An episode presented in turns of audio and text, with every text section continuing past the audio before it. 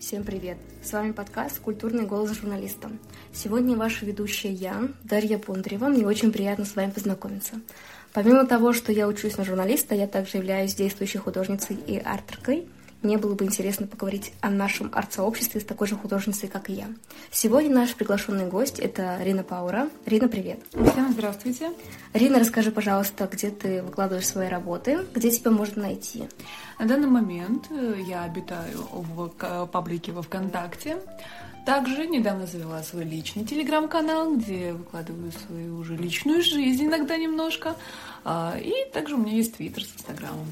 Инстаграм сейчас запрещен, потому что Мета была признана экстремистской организацией на территории России. Ты упомянула, что ты завела личный телеграм-канал. Расскажи, пожалуйста, об этом подробнее. Ой, это вообще для меня на самом деле открытие было, потому что вот по сравнению с Телеграмом все остальные платформы кажутся такими неискренними, такими ограниченными. Ну, то есть в Телеграм-канале за счет э, самой организации всего пространства, uh-huh. то, что там отсутствие ленты полное, и, конечно, там есть сейчас э, истории вот эти вот, которые появились, но их никто не смотрит в любом случае. А, и за счет э, того, что ты создаешь свой личный телеграм-канал, люди подписываются конкретно на тебя. То есть они не находят тебя по хэштегу и не лайкают одну единственную работу, которую увидели в ленте. Они заходят к тебе и ищут различные посты. На самом деле я спросила тебя не случайно. я хотела об этом поговорить. Это сейчас очень большая тенденция, то, что художники переходят в Телеграм или создают свои личные Телеграм-каналы.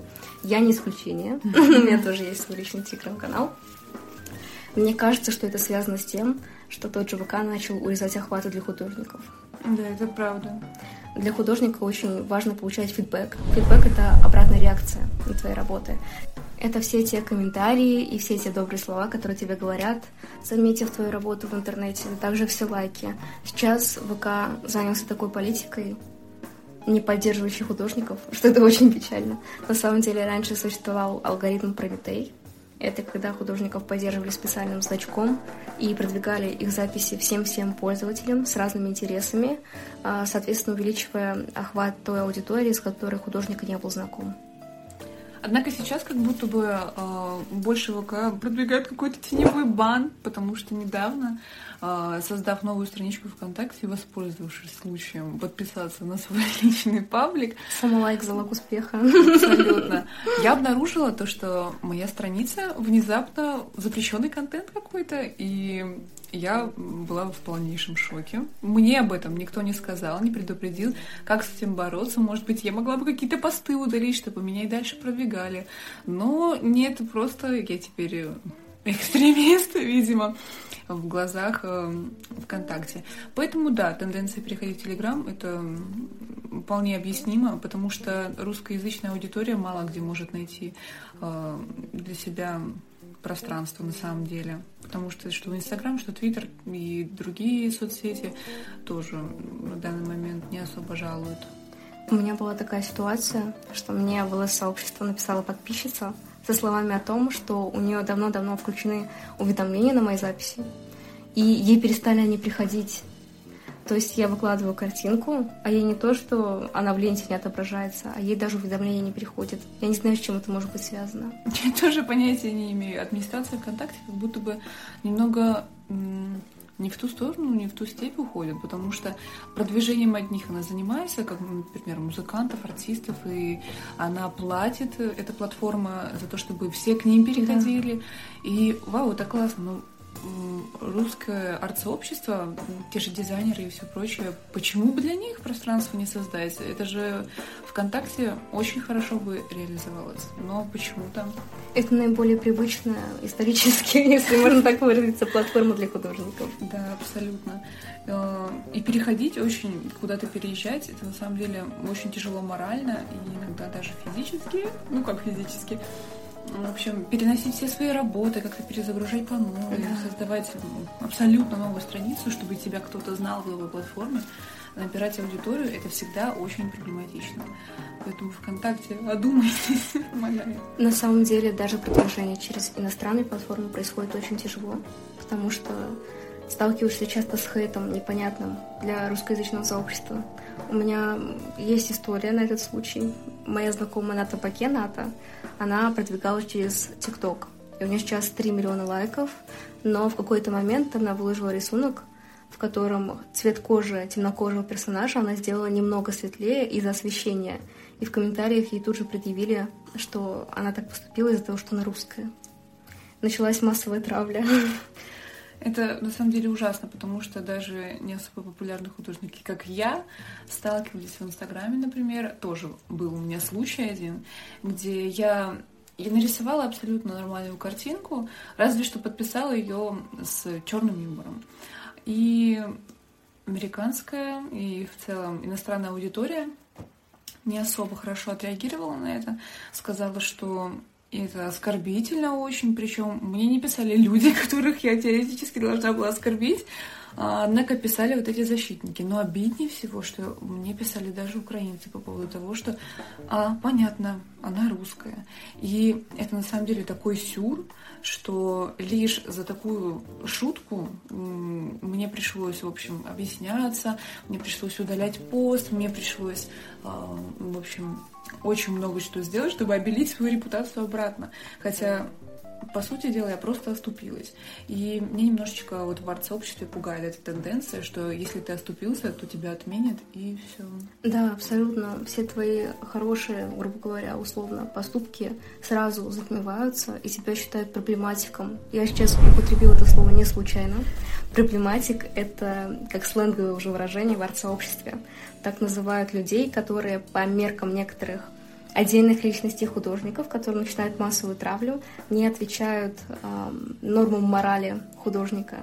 Нормы морали эти, конечно, субъективно определяются ребятами, которые начинают травлю. Конечно. Но э, перейдем, наверное, опять к соцсетям. Угу. На самом деле у каждой соцсети есть свой особенный вайб. И даже, вот, допустим, твоя ситуация в Инстаграме угу. может считаться индивидуальной и особенной для Инстаграма. Да, конечно. Такое не могло произойти на Тамблере. Да и ВКонтакте, и в Телеграме. Я сколько раз шутила. Я человек один и тот же, мне кажется. Конечно, расту личностно, но в любом случае юмор все тот же. Поэтому да, аудитория воспринимает по-разному абсолютно. И ощущается сама платформа по-разному. Угу. Мне кажется, что на каждой платформе ты как художник все-таки немножко разную личность представляешь. Да, ты подстраиваешься немного под аудиторию. То, что в Телеграме ты более открыт, ВКонтакте более скован, в Инстаграме пишешь на английском языке, а про Твиттер промолчи. А где ты больше популярности набрала? популярности. На самом деле, что странно, потому что среди своих знакомых я больше таких ситуаций не видела, но Инстаграм меня очень тепло принял. Практически там тысяча подписчиков за пару месяцев а, при активном ведении. То есть, ну как активном, а, раз в неделю картинка, допустим, или две картинки в неделю, и все. Тысяча подписчиков уже с нуля практически. В общем, иностранная аудитория тепло очень встретила. Угу. Вот. Несмотря на то, что у меня в плашке написано, что я русская. Вот. Э, так что мне просто что нравится в Инстаграме? В Инстаграме есть свои определенные функции, которые только у него есть. Те же самые Reels или, например, ну, сейчас, истории. мне кажется, везде есть. Ну это да, но Инстаграм это как будто один из прародителей вот этой вот mm. темы. Вот. А, там и... выглядит это более аутентично и понятно. Да, органично очень, особенно истории. И вот вся фишка, наверное, ведения моего аккаунта была в историях, потому что как только у меня там чуть-чуть что-то нарисовывалось, я уже выкладывала историю с моей любимой песней, и люди такие, а, она рисует новую картинку, вау, потрясающе. И то есть это у меня двойной контент такой получался. То есть я сначала людям затравочку кидала, и все такие, ждем, не дождемся картинки твоей. И они мне начинают в личные сообщения писать приятные слова. Мне кажется, мы так с тобой познакомились. Абсолютно точно так это и было. И я, честно говоря, поэтому скучаю. Нужно снова заняться ведением Инстаграма, потому что правда, в этом плане и в продвижении художников э, различные челленджи, которые устраивают иностранные художники, тот же самый Draw This in Your Style, это прям потрясающе. Расскажи, что это? Draw This in Your Style — это такая тема у художников, когда один артер решает устроить конкурс, по сути дела. Иногда в нем есть победители, иногда это просто для веселья делается. В общем, он рисует картинку, которую другие его подписчики, а возможно просто другие художники, должны перерисовать в своем стиле. Mm. Поставить хэштег и ну, дедлайн, естественно, есть. По окончанию этого срока выставляются, получаются победители иногда, иногда те, кто понравился э, организатору этой всей вечеринки. Вот. Но в целом, в общем, это помогает набрать аудиторию, потому что это может устроить очень знаменитый артер, например, и маленькие, э, еще неизвестные художники могут в целом себе немножечко так переманить аудиторию этого популярного артера. Не переманить, а просто поделиться. поделиться. Вот. Поэтому это потрясающе на самом деле, когда ты можешь так пообщаться со своим артером, потому да. что зачастую они оставляют комментарии еще, и ты можешь получить комментарии Очень приятно любимого, получить комментарии да, от того, на кого ты подписан. Это mm-hmm. вообще самое приятное, наверное, что можно. Я очень часто таким в Инстаграме занималась. Я как только находила, что мои любимые художники рисуют дробностями я ставила, я сразу, ой, все, я, я участвую.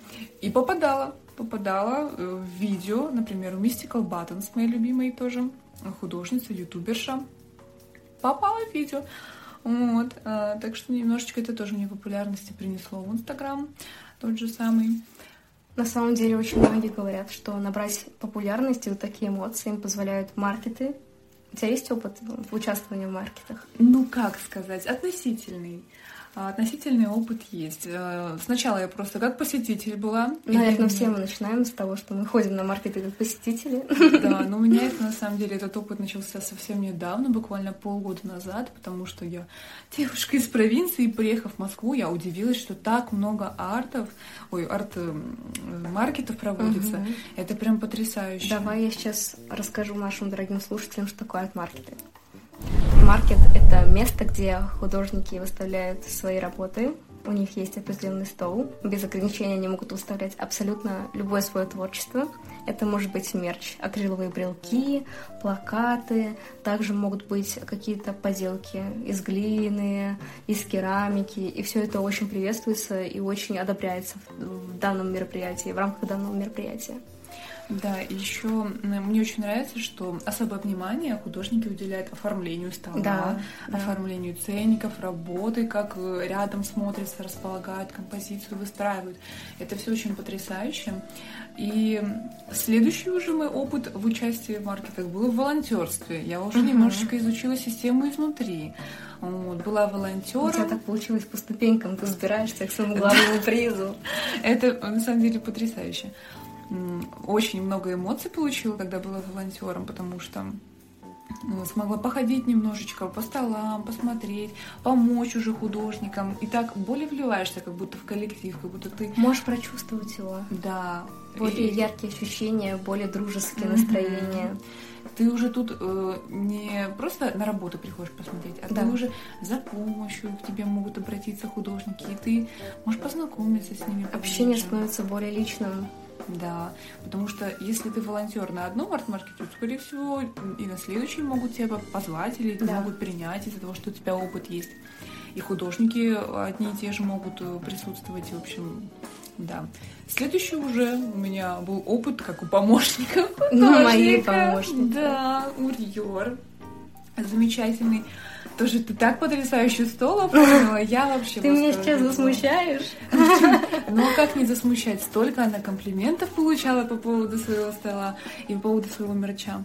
А, мне очень понравилось, честно говоря, быть помощником, потому что тут ты уже ощущаешь себя немножечко чуть статнее, так ты приходишь обычно есть поздние билеты, например, и ты не под конец мероприятия, а ты с самого начала, потому что, ну, ты здесь главное, как сказать, звезда.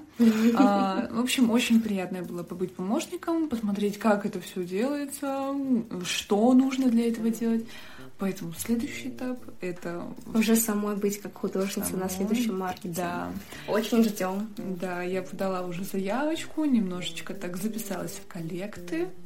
Потрясающе. Вот, да. Так что буду делать мерч. Мне кажется, что вот эту атмосферу дружбы и тепла на маркетах передают свои карточки. Ой, это вообще тема, на самом деле. из, из детства такого пошла, как будто бы, когда коллекционирование это актуально, то покемоны, то м, фишки вот эти вот. С Человеком-пауком. С Человеком-пауком, с черепашками-ниндзя, со всеми этими друзьями. В общем, поэтому сейчас, мне кажется, эта ностальгия такая по детству очень актуальна и вылилась вот в такую вот тему, как своп-карточки. Давай мы обозначим, что такое своп-карточки. Своп-карточки — это созданные художниками с оригинальными персонажами карточки, не для продажи, а для обмена, которые создаются для коллекции. Очень многие даже не художники, а просто посетители, которые приходят поддержать своего любимого художника, имеют альбомы с коллекционными карточками. Некоторые бывают сезонные, какие-то редкие, особенные, с особой номинацией. И просыпается некий азарт для их собирания. Mm-hmm, абсолютно. И э, суп-карточки на самом деле э, тоже очень хорошая э, такая тема для продвижения. Возможность. Возможность, да, отличная, потому что то по хэштегу очень много переходит. Да. Люди ищут новые суп-карточки. Да. Они считаются редкими, когда ты только-только выложил свою первую суп-карточку, только ее напечатал. И все хотят обменять, и все м, думают, вау, какая классная суп-карточка. Эксклюзивная. Да, это потрясающе. Мне это все напоминает э, ту сцену из американского психопата, где Патрик Бейтман потеет, смотрит на чужую визитку, думает, о боже, у него цвет айвори, слоновая кость, такой вот шрифт. Это на самом деле все художники со своими своп-карточками обмениваются и думают, кого же она лучше, у кого скопленные края, какой же типографии ты была сделана, какая плотность. О, боже, про типографию прям правда. Это точно подмечено, абсолютно. Расскажи, пожалуйста, с какими художниками ты общаешься, где ты с ними познакомилась? Ну, так как чаще всего на момент общения с художниками я сидела в Инстаграме, у меня много зарубежных Мгм. друзей художников. А, Есть одна девчонка в Твиттере, которая меня постоянно поддерживает. А Есть а, Ирумон, девочка из Инстаграма тоже. Она э, очень потрясающая художница, мы с ней какое-то время списывались. Вот, она очень забавная, милая. Э, с тобой я дружу. И Приятно знать. и тоже Инстаграм. Инстаграм свел нас. И вот наша дружба длится по сей день. И я очень довольна, на самом деле. Спасибо. Э, Гоша Котис, наш любимый Гоша Котис, также на табаке, Сонечка, в общем, все мои друзьяшки. Вот, московские ребята, тусовка. На самом деле у нас очень много друзей сходится, потому что мне кажется, что можно познакомиться с одним художником, а потом уже узнать всех его друзей и начать общаться всеми вместе. Арт-сообщество очень теплое и очень дружелюбное. Очень легко можно найти себе друзей, в определенной компании состояться, быть любимым и дарить любовь. И на самом деле большинство своих знакомых, как я нашла, через Телеграм. У меня есть очень забавная история. Я была подписана на одну художницу лет, наверное, пять, четыре года, может быть. И я всегда оставляла ей комментарии. Это было ВКонтакте. Я была подписана на морскую стену. Но как только она завела свой личный телеграм-канал, почему-то наше общение стало теснее и ближе. Я не знаю, с чем это связано. Мы сразу подружились. Мне кажется, это действительно удивительно. То, как платформа меняет настроение людей, меняет восприятие. Потому что многие художники, на самом деле, чувствуют себя самозванцами в этой сфере. И очень переживают, когда выставляют свое личное, свои рисунки, они боятся критики очень сильно. И потрясающе, что теперь появилась возможность быть чуть ближе со своими кумирами, со своими подписчиками. осознавать их как таких же людей, как и ты. Ты сейчас говоришь про синдром самозванца, я правильно поняла? Правильно. Про то чувство, когда ты не ассоциируешь себя с людьми из той сферы, в которой ты работаешь или которой ты занимаешься. И на данный момент э, у меня тоже был синдром самозванца. Как только я перешла в Телеграм, я начала больше фидбэка получать. Я как-то важность свою почувствовала. На меня подписалась одна девчонка, на которую я была подписана, и которая как будто бы и не знала о моем существовании. И вот теперь ощущаешь себя намного лучше и намного больше это способствует творчеству, чем, например, просто отсутствие реакции какой-то или даже хейт. Мне справиться с синдромом самозванца очень помогли маркеты, когда ты видишь людей вживую, получаешь от них э, теплые слова, которые на тебя подписаны, которые тебя только узнают, которые воспринимают тебя как художника, которые обращаются с тобой как с автором, как с автором твоих работ. Это так меняет твое мировоззрение, Угу. Ну, правда, от продвижения очень многое зависит. И когда ты ходишь на маркет, и люди узнают тебя и говорят «самородок». Это приятно, это так приятно. Когда ты понимаешь, что нет, это не я такой дурачок, а, и всем на меня все равно, а меня просто не видели, и вот я здесь сияю, я звездочка. Поэтому, честно говоря, если есть возможность, то побывать на маркетах в качестве волонтера, в качестве посетителя, в качестве художника. Надо это... обязательно приходить, мне кажется. Да. Я очень любила всегда ходить с друзьями на арт-маркеты еще до того, как занялась своим творчеством. До того, как я стала выставлять свои работы даже в интернет. Мне всегда казалось, что арт-маркеты — это способ поддержать художника, но в то же время способ хорошо провести время. Да. Я сама это прочувствовала, когда впервые побывала на маркете. Очень теплая атмосфера, очень все доброжелательные. И хочется только продолжать и продолжать заниматься творчеством. Знаешь, о чем еще хочу с тобой поговорить? О чем? Об искусственном интеллекте в работах.